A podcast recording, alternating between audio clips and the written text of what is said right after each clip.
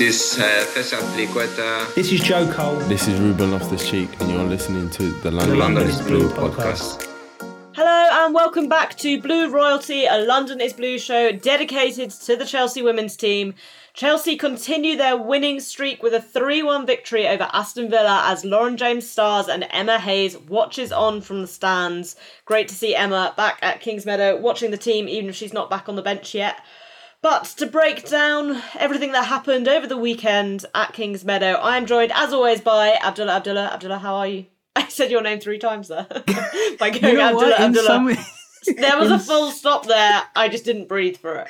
He- it's okay. In some quarters of my life, I have been called that because my initials are AAA. So you know what? We can roll with it. It's all good. What's the middle A? Uh, Abdullah Arshad Abdullah? So it's it's it's it's we've got the three A's, but we stick with the Abdullah Abdullah just for the icebreaker. But you know what? It's still a triple A. I was called A two, A squared, A cubed back in school. So really, it's it, it's been all over the shop. A But we're all- cube. That would be your name if you were a rapper. Yeah, you go A cube. What's up? What's going on? yeah, we're all good here after after a nice uh, nice win. But I think there's a lot to talk about in in this uh, in the in this episode. And as well as Abdullah, we are joined, uh, first appearance of the season, I, I believe, but a familiar voice for, for regular Blue Royalty London is Blue listeners. It's Mia Eriksson. Hello from How you doing? Sweden. All the way Yeah, from I'm good. Sweden. I, I I just felt that today I'm gonna, you know, s- stick in Sweden from Okay. time to time. Yeah. We're getting a big. Is we're gonna have a Swedish themed episode. Get your meatballs at the ready. Your lingonberries. Is that a thing? Do you have Yeah. berries? Yeah, actually, yeah. we have There we go. Um, that's that's the extent of my Swedish food knowledge. Um, but we've got a lot to talk about today. As Mia's hinted at, she's going to be doing some defense of Swedish honor as we maybe chat about Magda Eriksson uh, and her role at left back and what that's looking like in the team. We're also going to talk about Lauren James, who had an absolutely amazing, amazing game yesterday. So just a really exciting time for her. And then over in Abdullah's analytics corner, Abdullah, what are you going to be talking to us about today?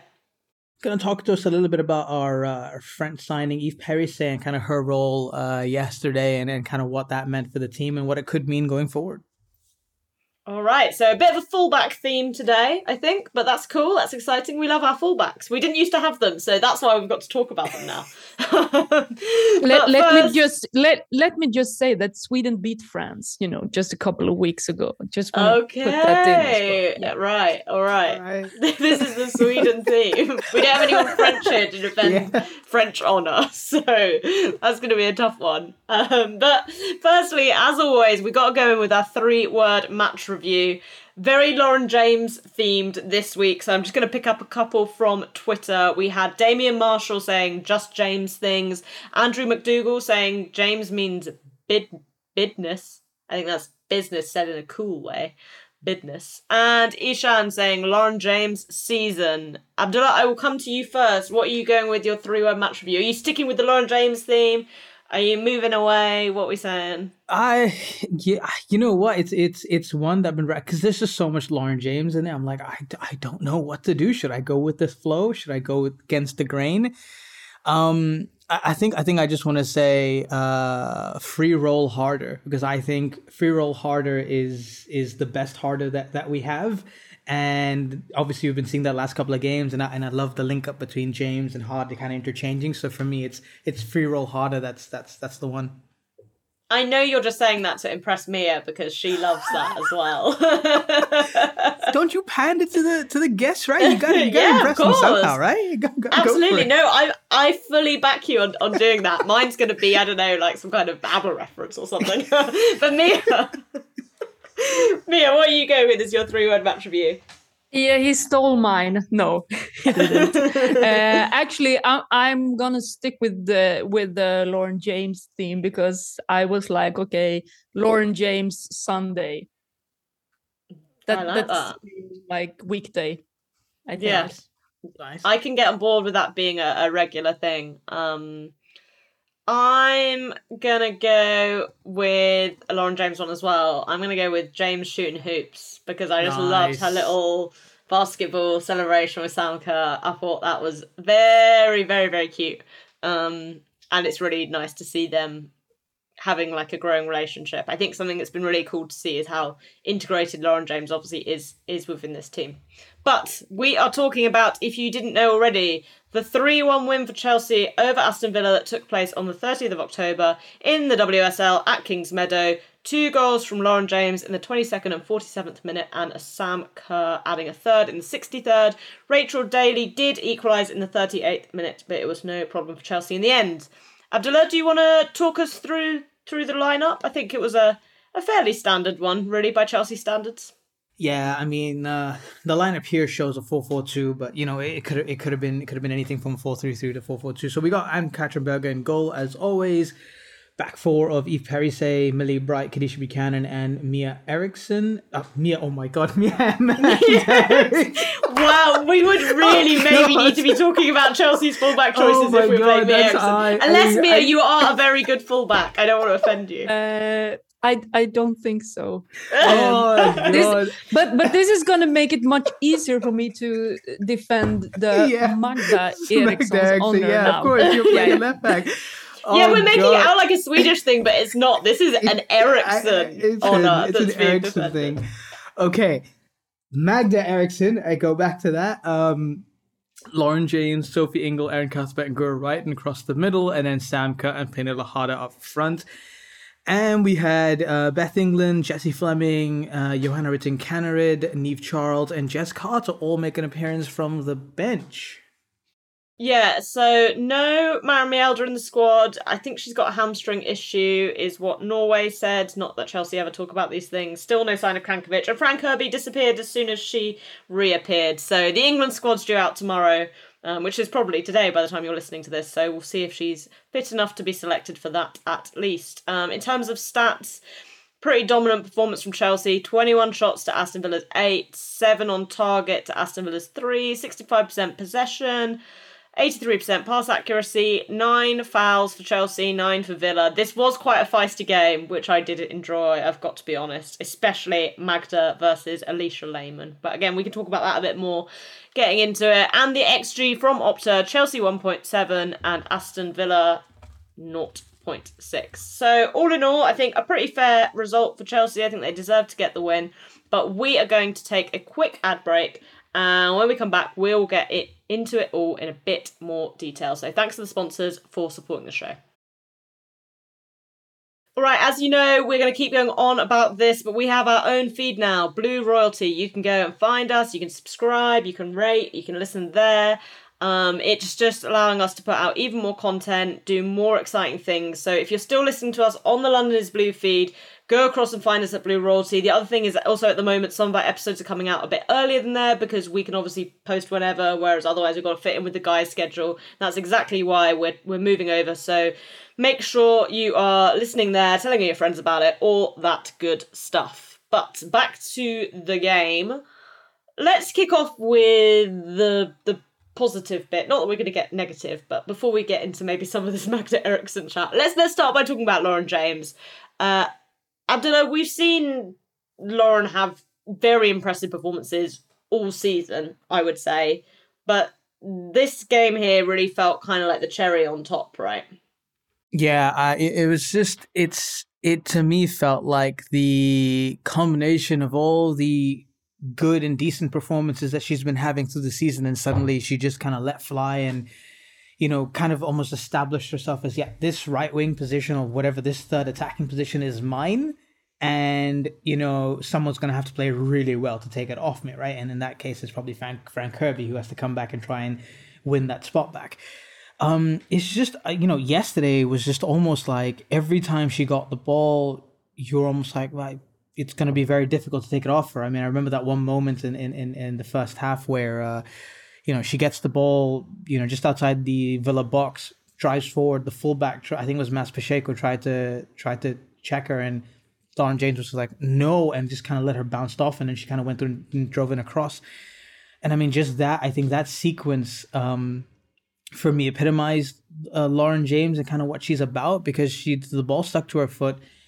She was able to drive through, and she's got this really deceptive pace. She's deceptively mobile, you know, is what I've seen. You got this this this combination of like power and pace, put together and her playing in this like right wing position. And sometimes you think, you know, doesn't you know does she, is she is she suited there in this wider position? You know, she's coming inside and she, she you know maybe she looks like a number ten, but obviously Chelsea sometimes play with a ten, sometimes they don't. It's kind of all mixed up.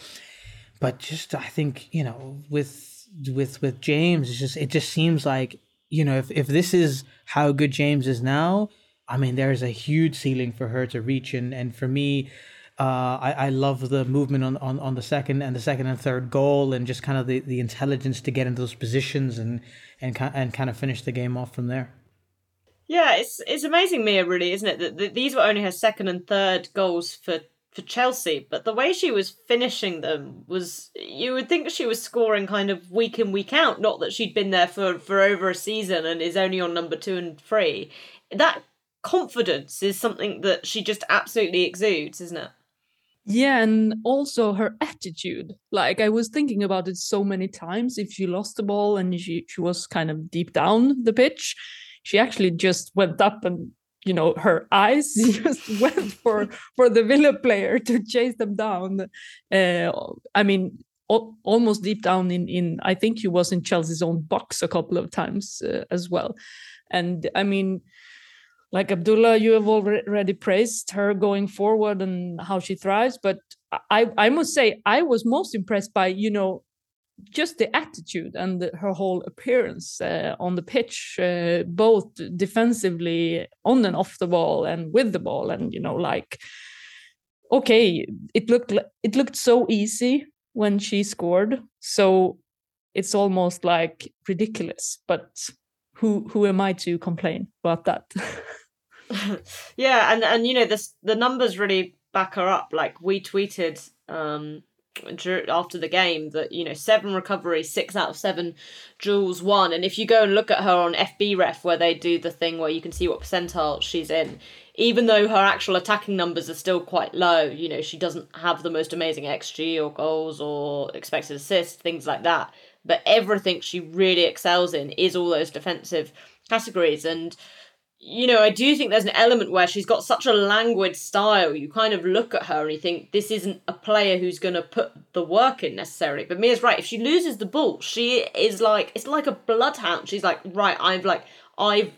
It feels like she's like I've let the team down because I've done something I'm not supposed to. So I need to fix this. I need to make it right. And I think to have that sense of responsibility in a player who is still so young is something that's really exciting and also like it's the most Emma Hayes coached player thing ever too. Like that's and I think maybe that's one of the big levels up that she's maybe taken, but also maybe has impacts of Casey Stoney too, because you know obviously coaching her for for three three seasons or so there. But um, Abdullah, let's talk about the first goal because I feel like Chelsea started the game fine but it was only really actually I thought as James started to get onto the ball that we really were actually making things happen. And this first goal she just kind of ghosts into the penalty area doesn't she? I don't know it's like the Aston Villa players just lose track of her yeah, you're right because it was it was it was. It, I think it came in a moment where Chelsea were were a little bit out of it. They were they were trying to get their feet together, get the ball into into midfield, and kind of you know almost kind of what we were talking about last week. The whole progressing the ball properly into midfield into attack and you know trying to get some sort of rhythm. And I think I think before that Aston Villa were, were doing okay. Uh, they weren't doing great, but they were doing pretty decent, right? And I think I thought Chelsea were a little bit slow as well at, at, times, eh, but I think when the first goal came, and this is kind of what I referenced a little bit earlier, I felt like James's positioning and her deceptive mobility, I think counts, you know, for her because because she's she doesn't look the quickest. Teams kind of maybe step one two yards away because they're like we can make up the ground, we can cover her, right? But in this case, you know that that that that pass that comes in from the back and goes into Ingle. I mean, I know that Sophie Ingle puts in a leg out and it goes to go right and out wide. That cross almost seemed hopeful, but the but the almost the pace of James to kind of you know ghost in from the right, take that extra step and then accelerate as she gets the ball because you could see the the defender that was that was about to go for the ball. She kind of is caught in two minds. Right, she's about to step forward, she step back, should she defend it, should she block it? In the end, she was caught in no man's land, and, and James scored. And I think that goal kind of settled the nerves. I think um, you know, for Chelsea, and it kind of gave them finally that okay, that that early golden first half. We can now take a little bit of time to kind of really get ourselves set, and now it's a you know, and I think to some extent, I think Chelsea are still one of those teams. I think to some extent they're better when teams are trying to come onto them because they can counter and they can play they can play on the counter. And with Villa having to then take the initiative and come forward, it was one of those things where okay, Chelsea were like, all right, we can play a little bit of our game now. We can control the ball when we need to, but if Villa do commit more people forward, you know, we have the opportunity to kind of push forward on the break, and we've got three, four, five, six speedy players to be able to go and uh, go, uh, go and do that. Yeah, and uh, and obviously, Mia, we did then get pegged back, but it was James again when we came out at the start of the second half. Um, I thought this was a really good team goal, actually, this second one, although James's finish is, is kind of the highlight. But the step out from defence from Kadeisha Buchanan was great to see. Then it's a fantastic run from Pernille just a perfectly weighted pass for Lauren James, and then she absolutely smashes the ball like like she had like a bionic leg is what I'm gonna compare it to. just in terms of again, classic Lauren James made it look so effortless, but there was no way the keeper was getting anywhere anywhere near that. But what did you make of that kind of back to front link up and, and especially Buchanan's involvement, right? Because she's not had the best start to her life at Chelsea, but that kind of skill and that kind of um, poise on the ball is is exactly what we were looking for from her, right? Yeah, and I actually tweeted that when I saw that pass from her, I thought that when I think back to it, I do think that she is one of the players that have been had the courage to to make those kind of passes that break the line centrally. Uh, and because often when I mean, we've discussed this before about when Pernille Harder is waving for the ball, it goes wide or someone turns and pass it back. But this was like, okay, just straight in between the lines and and into the space where Pernille Harder is at her best. Um, and when she gets the ball at her feet, she can run fast. And you, I mean, you could sense that from from the moment that the ball left Kadeisha's feet you, you can actually sense that okay this is going to be a goal. Even though Pernille Harder was came second in and then okay yeah she's going to score. Uh, and okay you said that that uh, maybe Lauren James uh, hasn't got the highest xG or like we don't expect her to assist that much but the fact is that you have a player like that that can execute when she gets the chance. That's like yeah worth so much, I think, especially for a team like Chelsea. Yeah, just incredible finishing ability, which I think she showed for for both goals. But then for the third goal, I've kind of given her um two assists, which I know is not the rule, but firstly, the cross she puts in for Sam Kerr's original header, I don't know how Sam Kerr isn't scoring that because it's it's perfect. But then I had someone who messaged me who'd only watched watched the highlights and is like, "Oh, what's Aston Villa's defense doing?" Because they didn't clip like that bit together. I'm like, "Oh no!" Like Lauren James already created the chance, and then the ball comes back to her, and Abdullah she just plays it really perfectly back into Sam again. I thought this was a really like selfless goal because if she, if she could have taken the shot, and I wouldn't have been mad, you know. Yeah, for sure. I agree, and I think I think I thought I thought it just showed the other side of Lauren James, where she's just not a goal scorer, but she's also a creator. And uh, you know, for for Chelsea to have somebody, I think that's a running theme in Chelsea's attacking midfield kind of range of players. Right, they're all players who are able to score goals, but they're also able to create and kind of do that. And it kind of references to what you were saying before, right? That that that bond that's created between Sam Kerr and Lauren James, and that could be a fruitful partnership going forward. And I think the fact that you know Lauren could have easily driven forward the way she was playing and kind of taken a shot on herself, like you said. But I think to be able to spot the run and spot the the, the line of the pass, I think was um, super intelligent. And I, I think you know for me it was it was in that again in that time where Chelsea they don't struggle just outside the box sometimes, but I feel like it's one of those areas where you know Ch- Ch- Chelsea like sometimes need to uh, need to work a little bit harder in order to get um, you know to you know create chances from there. But I, I thought in this case it was just her um, her ability to to spot the pass, thread the needle, and then obviously Sam's finish was, was pretty decent as well. So yeah, I, I enjoyed uh, I enjoyed I enjoyed the goal as, as as much as anybody else. Yeah, I just think this whole game was a really well executed WSL game from Chelsea. You know, aside from conceding, which obviously isn't ideal, but to go and score a first goal fairly early on, you concede, but you come out in the second half, you get the second, and then about 15 minutes later, you get the third, and you close up shop. And for me, that's just like all I want from our WSL matches, to be totally honest. Um, but some nice quotes from James in Flo Lloyd Hughes's piece on the Athletic about her. Go and have a read of that if you if you haven't yet. But um, I'm finding my feet again after the injuries. I'm starting to find rhythm in the flow of things.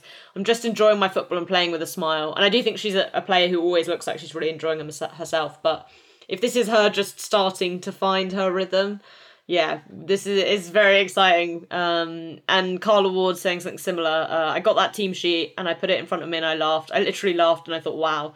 Usually you come and watch Chelsea if you're not playing against them and you enjoy watching them. They've got so much quality and fluidity in that final third with the four or the five rotating.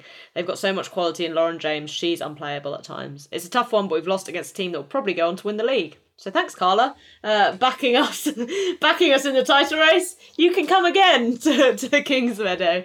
Um, so yeah, that that was like all of the the good Chelsea vibes, but there is maybe one little thing, if there is something to talk about from this game, and that is this kind of continued role for Magda Eriksson at left back, right?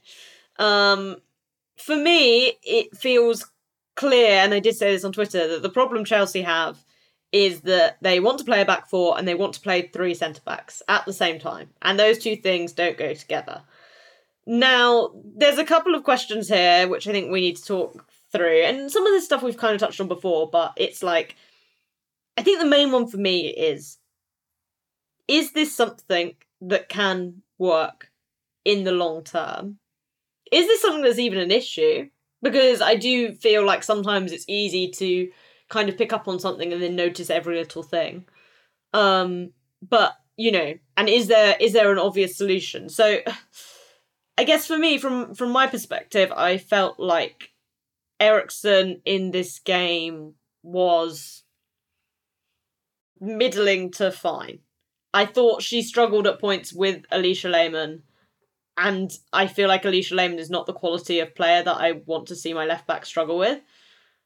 But I, as I said before, I think she's also had good games in this role. So I feel like Abdullah, I'm, I'm going to come to you first, and then we'll get Mia's perspective because I think this will be an interesting one for Mia as well. But uh, what did what did you make of, of Magda? Like, is this an issue?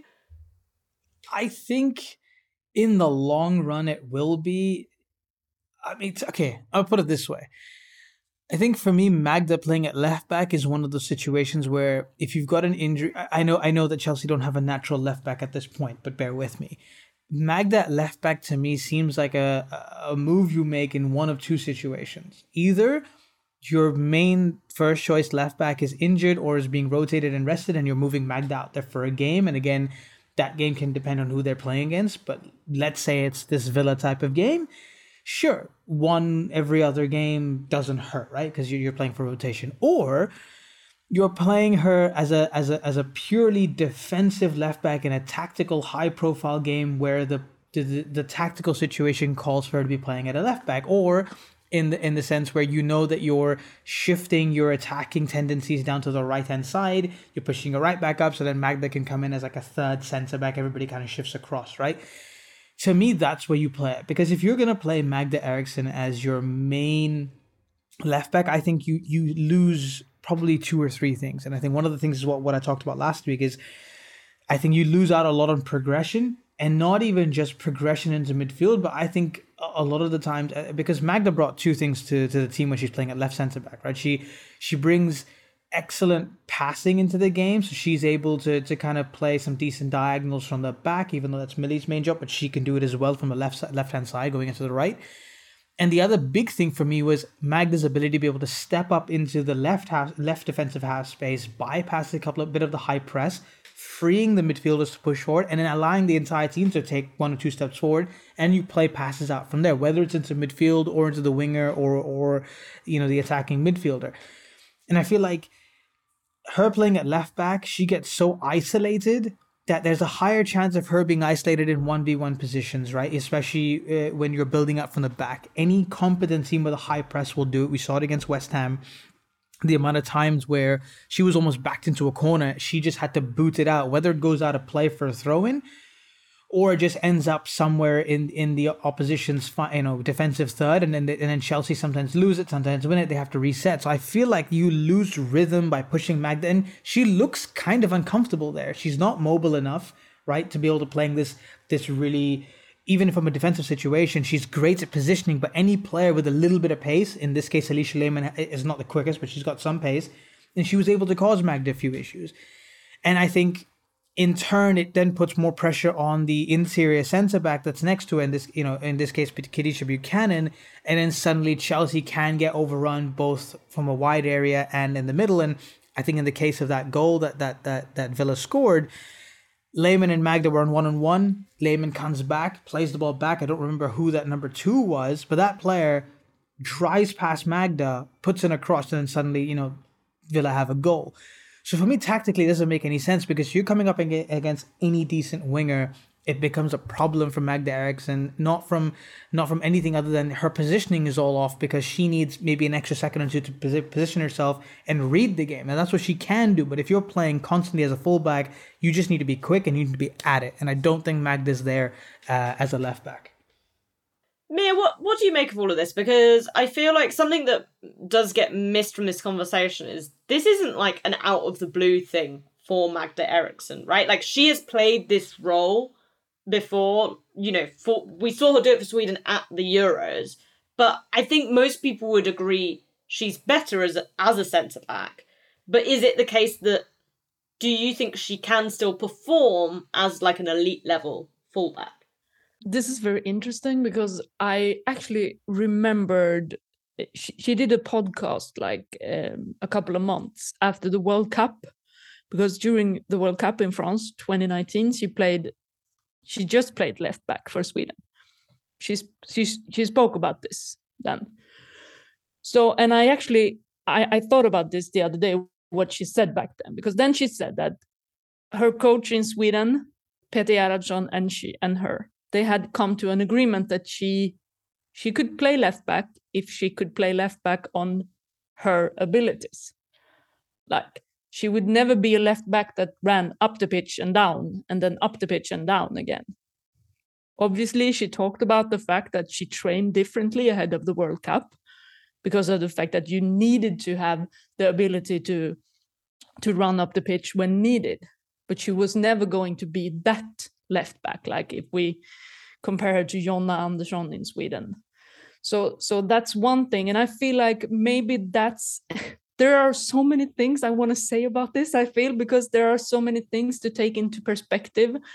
Is this the way to just have Magda on the pitch because she is important in some way, but because this position, I don't think Chelsea get the best out of her abilities because last season she was the the most important uh, defender when in, in Chelsea's build-up play. So I can't see like or is is it just the fact that she's the only left-footed like natural left-footed uh, in in that back line? I don't know.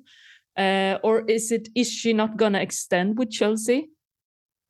So that this is why you you play Bright and Buchanan to like get them in in like yeah i, I don't know. Uh, it's it's just weird because magda she, she, played i think it was the F, was it the fa cup game? She played uh, as a left left back uh, against man city too. So it's like you say that this is not it's not her first time doing it but it's it's a new backline and Chelsea, if I'm gonna say what I think now, Chelsea has never been like the most stable team defending because they press high up, they win the ball high up, and then you don't have to like worry about uh, about the back line. So it, I, I think this is a hard one. But what I do think that because I checked today uh, that Magda is less on the ball than she ever has been for Chelsea, like on average per 90 minutes and and i don't I I can't see why you want your want want a defender with Magda's abilities in carrying the ball and passing the ball, long and short progressive passing. Like why why do you want to have her less on the ball? Yeah, and I think something that's maybe surprised me the most about how this system has played out is that we know Chelsea can play quite fluid defensive systems in that you know sometimes they'll be playing a back 3 but it might look like a back 4 or kind of vice versa but what's strange about this is you'd think this setup would be the most logical version of doing that. So Magda's your nominal left back in inverted commas, but really everything's going to rotate round and you're going to see Guro Reiten in into that slightly deeper left wing back position that she played last year. And then when Chelsea have the ball, maybe everything will go back again.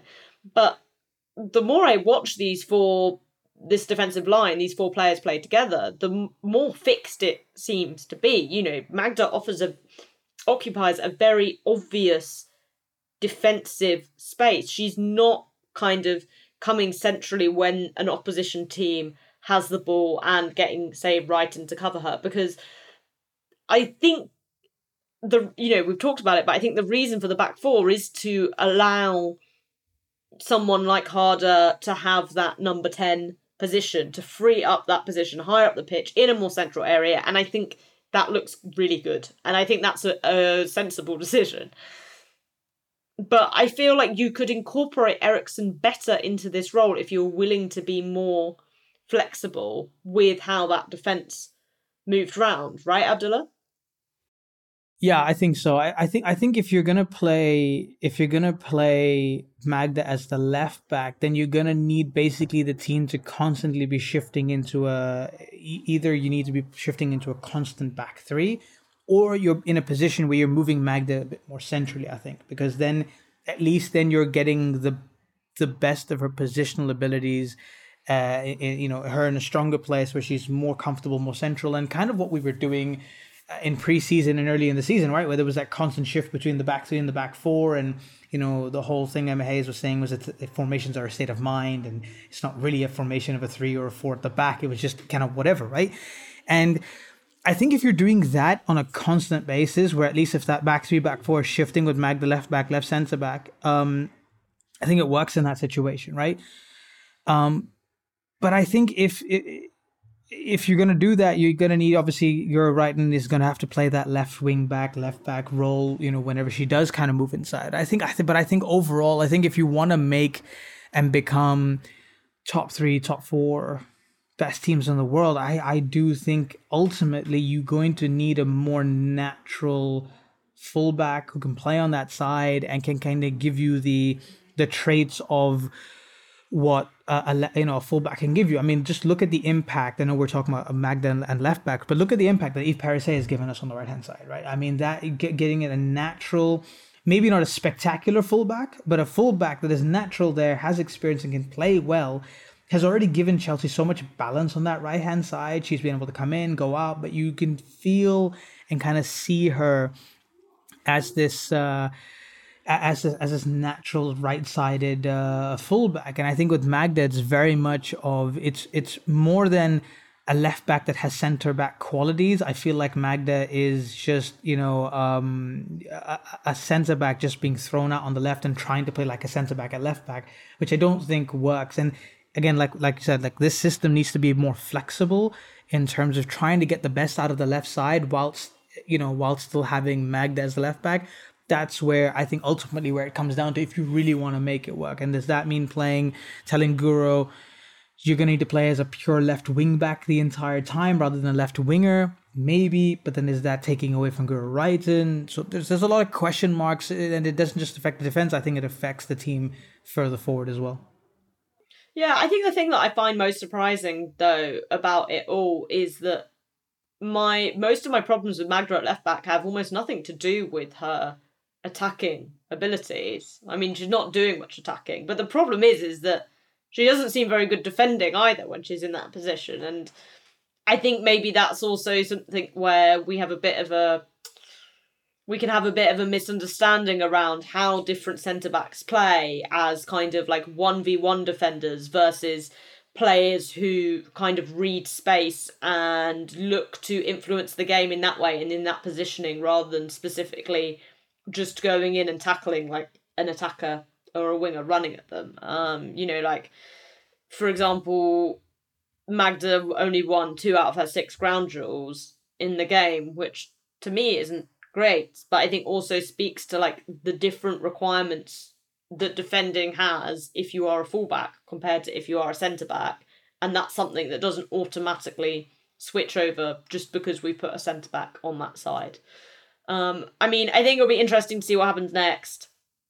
I feel like Chelsea seem very keen on this defence, but we've seen them be keen on certain tactical things before, and then you blink and they're gone.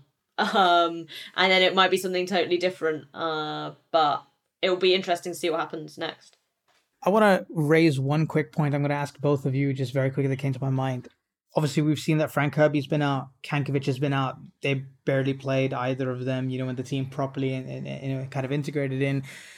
Do you think, and especially in the case of Cankovic, and and and Jesse, I'll quickly start with you. Do you think when Cankovic comes in and let's say she's paired up with uh, Erin Cuthbert, do you think that changes the way Chelsea plays out from the back and maybe the dynamics of how they do things, considering that they have a bit more of a creative deep line controller? Maybe that maybe that changes the way Magda plays this left back role in, in, a way rather than uh, you know maybe that's what they're waiting for. Is my question. Yeah, potentially, but I guess it comes back to the thing of like my concern isn't so much Magda's role in build up play, aside from what Mia kind of touched on, in that you're just maybe wasting that element of her game. But I'm not like, oh, Chelsea, if with Magda at left back, can't build up the ball well. I think we've seen kind of the attacking spirit click into gear over the past couple of games. It is that more defensive stuff. Now, I guess the only thing that maybe makes a difference is maybe if you feel like you've got more creative players in the midfield, you are happier to say ask Guro Reiten to drop more. Or, you know, even consider but this is the problem, it's just so many players, right? Because I'm like, well, you could maybe even play a Niamh Charles in Guro's spot, who's potentially even more defensively minded than Guro Reiten, but then you're not playing Guro Reiten, which would be crazy.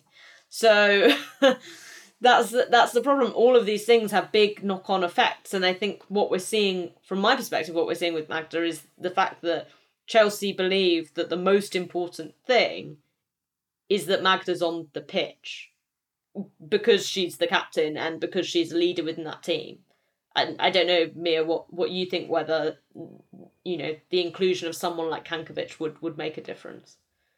Yeah, I've already told you. I think that Jelena Cankovic is, uh, if she can can get the right development in Chelsea, which which I'm sure she will have, she will be a better footballer uh, than Ji was in Chelsea. So, but in terms of what that means for for Magda as a left back, yeah, I'm not sure. To me, right now, it actually kind of feels that you've signed a great center back like Kadeisha, Kadeisha Buchanan, and you can't put her on the bench. You can't put Millie Bright on the bench, and you can't put Magda on the bench because maybe as a center back, Magda doesn't deserve to be on the bench.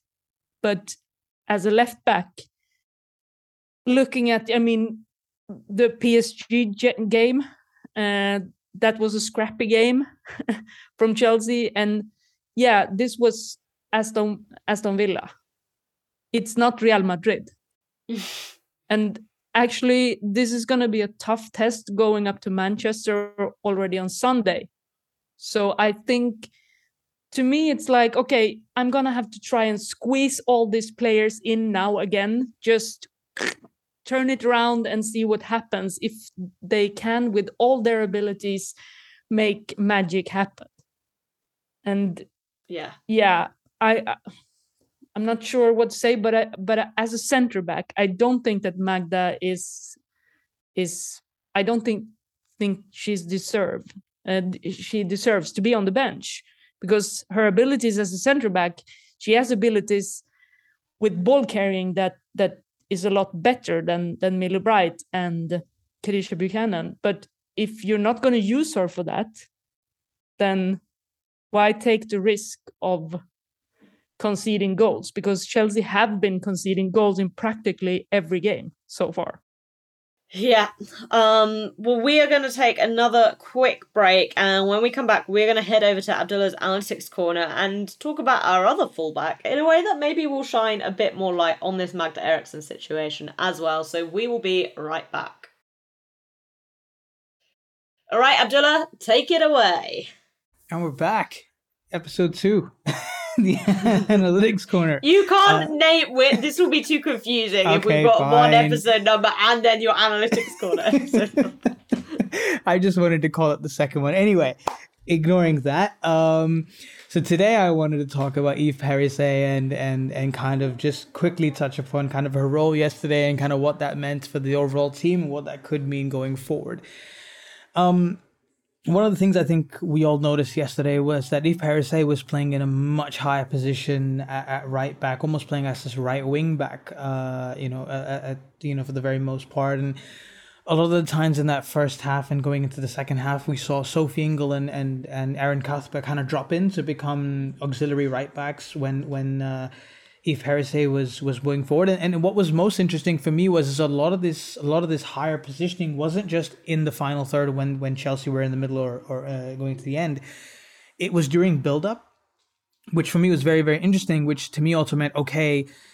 They want to get another player into that middle and final third, um, and obviously the best way to do this is get this, get a right back up there. But you know what did that mean for for the rest of the team? And I think what that was doing was all right if you can drop one midfielder into right back and you move your right back into almost a right wing back right winger role it kind of allowed harder and james to kind of tuck inside and create a bit more central uh, a central focus and get them on the ball more because i think we can all safely say that both of those players want to be more central. They want to control the game. They want to be on the ball. They want to receive. They want to turn. And they want to drive and I think by if you if if Perisset played as a regular right back and we had the team as it was, and you move the right winger into a central position, you kind of then have this vacant space on the right hand side that Eve Perisset would then have to really bust the gut to get into that right back, you know, right wing space and kind of overlap, and then suddenly you're you're kind of outnumbered at the back, right? So I think the reason for this was kind of two things. One, to allow Lauren James and Pernille Harder to kind of come inside and kind of dictate play from there. And I think a lot of the play that happened was from the right half space, where James kind of came into that spot. Pernille Harder roamed there. And if you remember, the Buchanan pass into Harder was them running into the right hand side. Harder passes it into, into James next to her, and then she shoots. Um, you know the uh, the movement from from James for the for the first goal was coming from the right to the left into the central area and what I also found was that in, in, in also in build up, when Perisset did get the ball in midfield, suddenly Villa had to get a ma- uh, get a player over because there's suddenly there's an extra player on that right hand side. Suddenly Chelsea have like a three v two, uh, even a three v three, a positive three v three uh, at times. So it felt like a really good change from Chelsea for, for, that we haven't seen in a while, and was and was a way to kind of allow James and Pernille Harder to become a bit more free and you know, if, if they can perfect this while still being able to to to to protect the the right sided area, then I think it's good. And also, it's the contrast between your right back and your left back, right? When your left back isn't one that's going to attack much, and you know, we do we touched upon this just now. Magda isn't one to attack, and we don't want to attack because that's not her role. You're gonna need your right back to do a lot more of the pushing forward and kind of creating that that that pendulum over there, that balance. So I think I think this this role for Perisset kind of did two three things, but I'd be interested to know what what both of you felt about it. Yeah, Mia, what what have you kind of made of of Perisset and her time at, at Chelsea so far, and maybe how we're seeing her develop as a player? Because I think that's what's kind of interesting with what Abdullah's highlighting, right? That we're seeing this gradual growth into maybe the role that we're expecting her to play in the team long term. Yeah, the first thing that comes to my mind is that I think she looks really cool and chilled out on the pitch and I like that because we talk about we talk about it so often that player players need to adapt to the pace in the WSL and and stuff like that. And you know I'm I'm Swedish so I get to say that.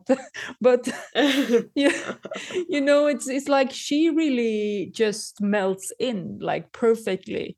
Uh, and I, I don't think you can see in her face that she gets stressed uh, anytime because she she can defend, she can intercept the ball, and she's there where where she's needed to be. That's my you know like impression of her. That that she she's yeah hey I've been playing in in France now I play in England and this is me. So I really like her. I hope she will get to play a lot because that's the kind of player I think that Chelsea will need, uh, especially in the Champions League. Yeah, I totally agree. And I think it's also interesting when you're thinking about how players adjust that maybe someone like Perisset is someone who's taken a lot of responsibility in her teams in the past, whereas a player like Buchanan, not that she doesn't take responsibility, eh, but when you've maybe been surrounded by lots of good players, that's that's where the adjustment comes in. That you're not there maybe doing the kind of individual or the individual work you have to do changes whereas i feel like what's been really impressive about Perisset is is kind of like what you said Mia it just feels like she's like okay this is my job and i get on with it and i look very like nonchalant as i do it like no emotion passes over my face um i think the one thing i would like to see more from her is kind of crosses into the box and maybe a bit more different attacking play. I feel like her and Kaneryd have been slowly building a partnership. I think that in the Brighton game, we saw that develop a lot more. That's obviously, you know, two new players. That's something that's going to come over time. It can't be easy for Perisset given how much Chelsea like to both rotate from game to game their attack and even within the game kind of rotate everyone around. That's a lot for a fullback to, you know, build relationships with a lot of different players. Um, but yeah, I think it's been a, a really positive start. And I think it's just exciting, right? Because I'm like, famously, we found it very hard to come by fullbacks. And I like that we found a fullback who isn't someone who's this like ridiculous big name and there's all this expectation on immediately. It's someone who can just kind of grow into that squad role. I don't mean that in a negative sense, but you know, like really blossom as a player within her own right at Chelsea without the pressure of it being like another big Chelsea signing. Um so yeah, I think that's it will be really interesting to see how how she develops and you know, it is interesting to kind of compare what her and Magda do differently on the pitch, not to this isn't to say like that Magda should be doing what Perisset does as Abdullah's touched on, you what you often want your fullbacks to be doing slightly different things. But uh, yeah, I think it'll be interesting to see how how that kind of develops as the as the season goes on. Um, but just to finish off, as we talk about the end of the match, we put out lots of different options for our Dan of the match. You could pick Lauren James target, Lauren James rocket, or Lauren James assist. Uh, Lauren James' assist is losing five percent. Lauren James' target is winning. I guess maybe that's because we put it first and people were lazy. I selected the first one, so um, but yeah, I would have gone with Lauren James as well. I thought she had a fantastic game, and really, I think she basically.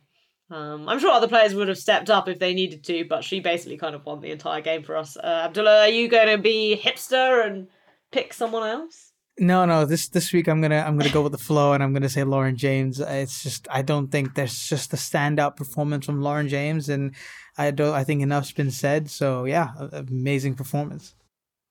Mia, does extend uh, defending Swedish honor extend to picking Magda Eriksson for this stand of the match award? Yes. All right, we love to see it. Down of the match from Magda I, Eriksson. I dare to, to say that. No. I feel like that'd be the equivalent of me picking Jessie Fleming every week because she's called Jessie. yeah, I mean, sometimes. Oh, what should I? Should, uh, should sometimes I, pick... I just had to go with the flow. Like, yes. So, yeah. so in that case, right. do I pick Alsu Abdullina because she's got the first three letters of my name, and if she doesn't yes. even make the pitch? Yeah, yeah, she had a great time on the bench. Great, so... great time on the bench for moments yeah. there. Oh god. Uh, all right, I think we're all agreed that Lauren James had a had a fantastic game. So that's some nice harmony across the Chelsea camp. Uh, but just to round up the rest of the WSL. Arsenal had a jammy 3 1 win over West Ham thanks to some standard refereeing help, as they tend to get. Uh, Tottenham beat Brighton 8 0, and Brighton promptly sacked, well, not sacked, Hope Powell resigned in response. Um, so also just so classic Brighton, can I just say, to like play really well against us and then capitulate to Tottenham of all people. Man United beat Everton 3 0 to continue their unbeaten start. Reading came back in injury time to beat Leicester 2 1. City managed to win 2 1 over Liverpool, and we obviously won 3 1 over Villa. So that leaves us third in the table, level on points with Manchester United and Arsenal. Uh, having played a game more, but we do go to Manchester United next week hopefully going to get some little preview content out for you on that just because I think this is going to be a really, really exciting game. United are obviously a team we've had good results over in the past, broadly, but I think this is a very different United team from maybe what we've seen. Um, then it's the international break. Then we play Tottenham at Stamford Bridge before our double header with Real Madrid in the Champions League is sandwiched by a game away at Leicester. So that's all your Chelsea women's content coming up. Mia, you're off to do something fun. Uh, can you tell us what it is and just generally promote yourself and shout about all the cool things you do? Yeah, I'm. Uh, I'm gonna record uh, their pitch, my podcast with uh, Caroline Graham Hansen. Um, now I said it in the Scandinavian way as well, so yeah, every, love everyone that. knows. Yeah. I, I'm really looking forward uh, to this chat. I think it's going to be very interesting to speak some football and you know about how how it is to be a winger in Barcelona, sort of. Yeah, very cool. Caroline Graham Hansen, definitely one of my favourite players, even if she does play for Barcelona. And if you haven't listened to their pitch, there's lots of good Chelsea related content floating around in the interviews that Mia has done. So definitely go and give that a listen. Abdullah, are you up to anything exciting this week? Um, no, I'll probably just do some more writing here and there. You know, just just just pushing through some more Chelsea content. So we'll see. But otherwise, other than that, no. What are you doing this week, Jesse? Well, I am. Firstly, me and Abdullah will put together some of the Man United preview content, so we'll have that in the week. And then I'm Yes. going to Madrid to watch Real Madrid versus Barcelona in the Liga F at the end of the week. Casual. So, yes, I won't be at the Man United game, but they thankfully scheduled it just right so I can start watching Chelsea as soon as Barcelona and Real Madrid ends. Um, I'm really looking forward to that game. I think it's going to be very, very exciting. Um, but thank you everyone for listening to us today. As, as I said, we'll be back later in the week to talk about United and then obviously to, to review that game as well. But until then, Chelsea fans, you know what to do. Keep the blue flag flying.